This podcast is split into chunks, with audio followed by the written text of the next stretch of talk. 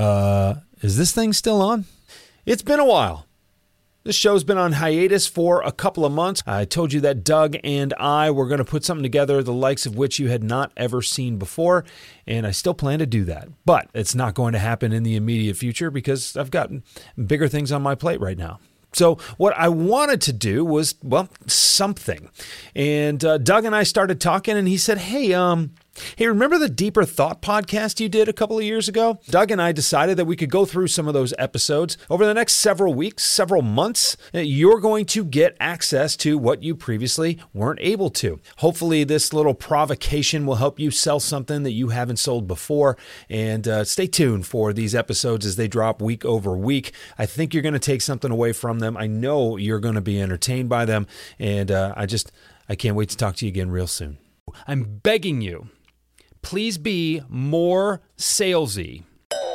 My name's Jeff Bajorek, and my career in sales has been a hell of a ride. And I want to bring you along with me. If you prefer to sell things at a premium, if you never want to win a deal on price, rethink the way you sell. Welcome back to the show. My name's Jeff Bajorek. I'm your host, and I'm here to help you rethink the way you sell. Season five of this podcast is all about the seven steps to sell like you. Step one is to know yourself, because how can you sell like you if you don't know who you are? Step two is to know your best customers. Those are the ones you want more of, right? So you need to know them. You need to have good conversations with them. You need to have vulnerable discussions with them so you can learn about why they bought from you the first time, why they continue to buy from you, and how you can replicate those situations. We want more customers like our best customers, not like the other ones that we'd rather get rid of.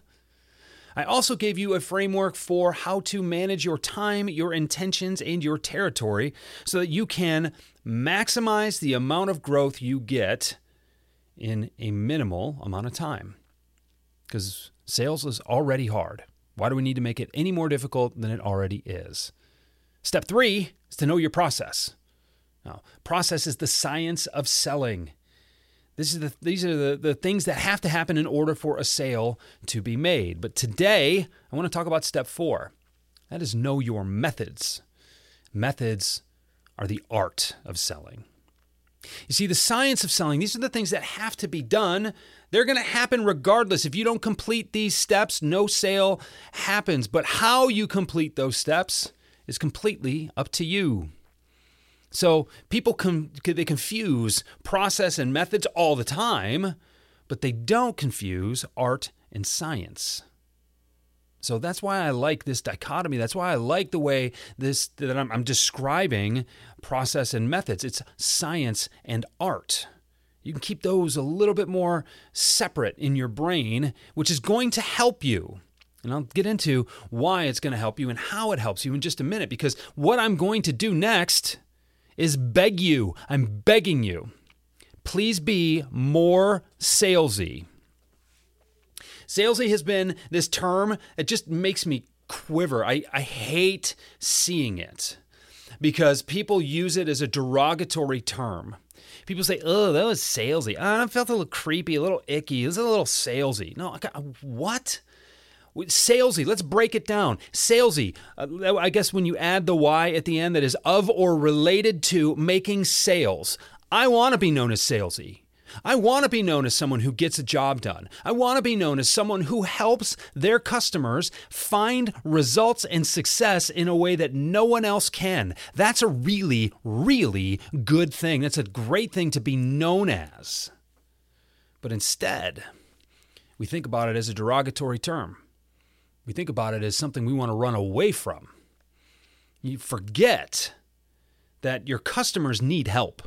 Your customers are begging you to lead them. And if you are neglecting to do that job, if you are abdicating your role as a seller, and not nudging them along, not encouraging them to take more steps, not encouraging them to progress through their decision making process one way or another. I'm not saying you got to twist their arm, put a gun to their head, and tell them they got to buy. That's not what I'm talking about at all. I'm talking about are you nudging them to eventually make a decision? If you're not doing that, then you're not making very many sales. But you're afraid to do that because you don't want to be considered salesy. I want you to think about what it really means. I want you to take ownership of that term. And I want you to consider that if you were a little bit more forthright, if you were a little more forthcoming, if you were a little more direct, if you were a little more proud of what you do for a living, then maybe, maybe you'd be salesy in the right way and you would get more done and you'd help more people. You'd create more opportunities, more results, more outcomes for more people because you were just willing to do the work.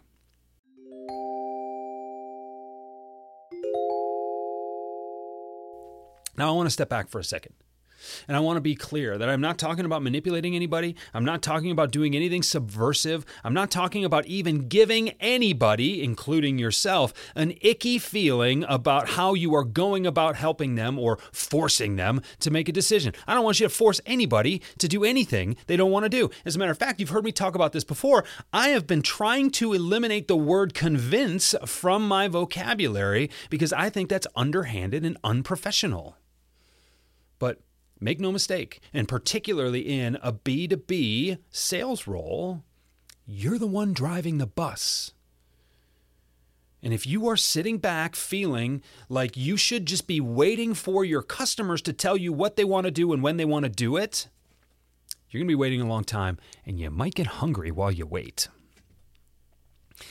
I see this all the time. And actually, this just came up last week I was reading a, uh, uh, comments on LinkedIn about a post that a friend of mine had made uh, about uh, subject lines and the f- first few lines of an email, and oh, they can tell it's a salesperson right away.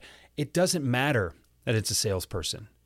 That that concept that oh, don't let them know you're in sales, like that is misinterpreted and it causes bad behavior all the time because the issue isn't that the email's from a salesperson, the issue is that the email provides no value.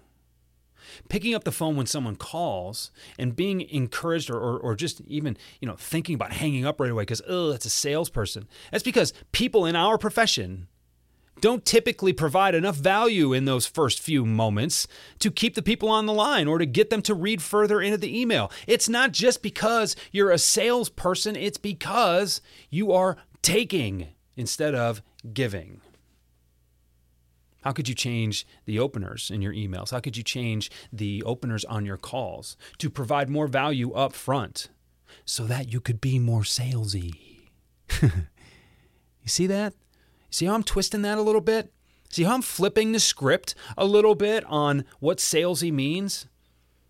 If your outreach was a little more direct, would you make more sales? I say yes. If you were a little more passionate, if you believed more in your profession, would you make more sales? Yes. But let's think about how most people would take that approach. Most people would say, okay, well, let me just not let them know I'm in sales. Let me just take a more indirect approach. Let me try to warm them up a little bit. Let me try to soften things. What you're really saying is, I'm going to pretend I'm not going to sell them something even though I know I want to. What does that mean for your integrity? What does that mean for the cognitive dissonance in your head of, well, wait a second, am I lying? You, you have to lie to them and then tell yourself that you're not lying to them. How many mental gymnastics do you think you're going to be able to pull off and still get your job done? Why are you making this more difficult? It just doesn't make any sense to me.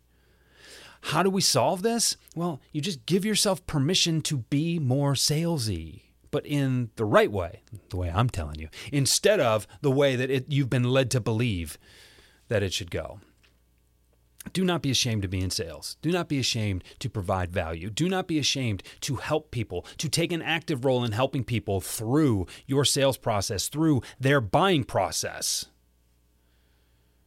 because that's what your job is, and everybody needs you to do it. You do, your company does, your prospects absolutely do. Don't believe the hype.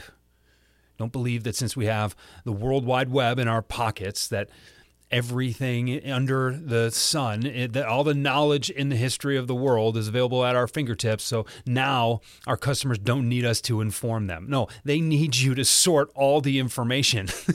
They need you to guide them through all of that data because it can't be done. They need us more than ever And when you hear that people don't like salespeople, when you hear that, you know, when, when all the rankings of the professions and the integrity in professions gets posted and we're down there around politicians, you know, like, remember, that's the worst of us. You have a choice.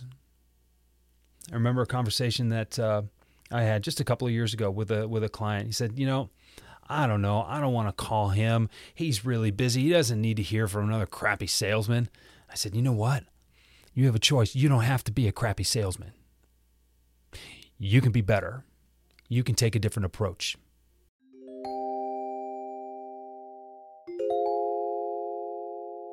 So as I'm prefacing this this step, the next handful and then some of episodes, we're going to spend a lot of time on this step. I want to remind you that you can do this any way you want. There are a lot of ways to be effective choose to be effective, then choose to be effective in the way that makes you feel good about yourself. Be effective in the way that doesn't require you to lie to yourself about what your true intentions are. Be good in a way that fulfills you, unlike any other way you've ever sold. That's what I'm here to teach you. We're going to get into a lot of this over the next few episodes. We're going to talk about being persistent without being a pest. We're going to talk about what great discovery looks like. We're going to talk about a lot of things. We're going to talk about how to close. We're going to talk about how to be very firm in asking for action, but doing so in a way that makes you feel good and makes your prospect feel good. The next few weeks are going to be killer. And I'm glad to have you here, and I hope you stick with me over those episodes because we're going to have a lot of fun. We're going to make a lot of sales. So, yes, to recap here, I'm going to give you something to think about.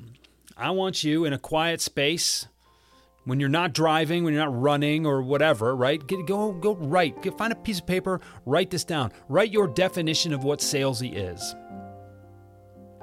And I'm going to tell you, I'm going to remind you that whatever you write down on that page is probably going to be negative. It's probably going to be the worst of the combined experiences that you've either had yourself or heard other people like you have had. And I want to remind you that you can sell effectively without being anything like that. The choice is yours. Your methods are your choices. And you'll never sell better than when you sell like you. So give yourself the permission, give yourself the space to get creative and to think creatively, sorry, for the best ways for you to accomplish the steps in your sales process. This is going to be fun. Thanks again for being here. Uh, so many podcasts out there. We're in the hundreds of sales podcasts alone. Thanks for spending the last 10, 12 minutes with me. And uh, I'll talk to you again very soon. Rethink the Way You Sell is a Pod About It production. It's mixed and edited by Doug Branson, with music by Blue Dot Sessions and Doug Branson. This podcast is masterminded by Jeff Bajorek.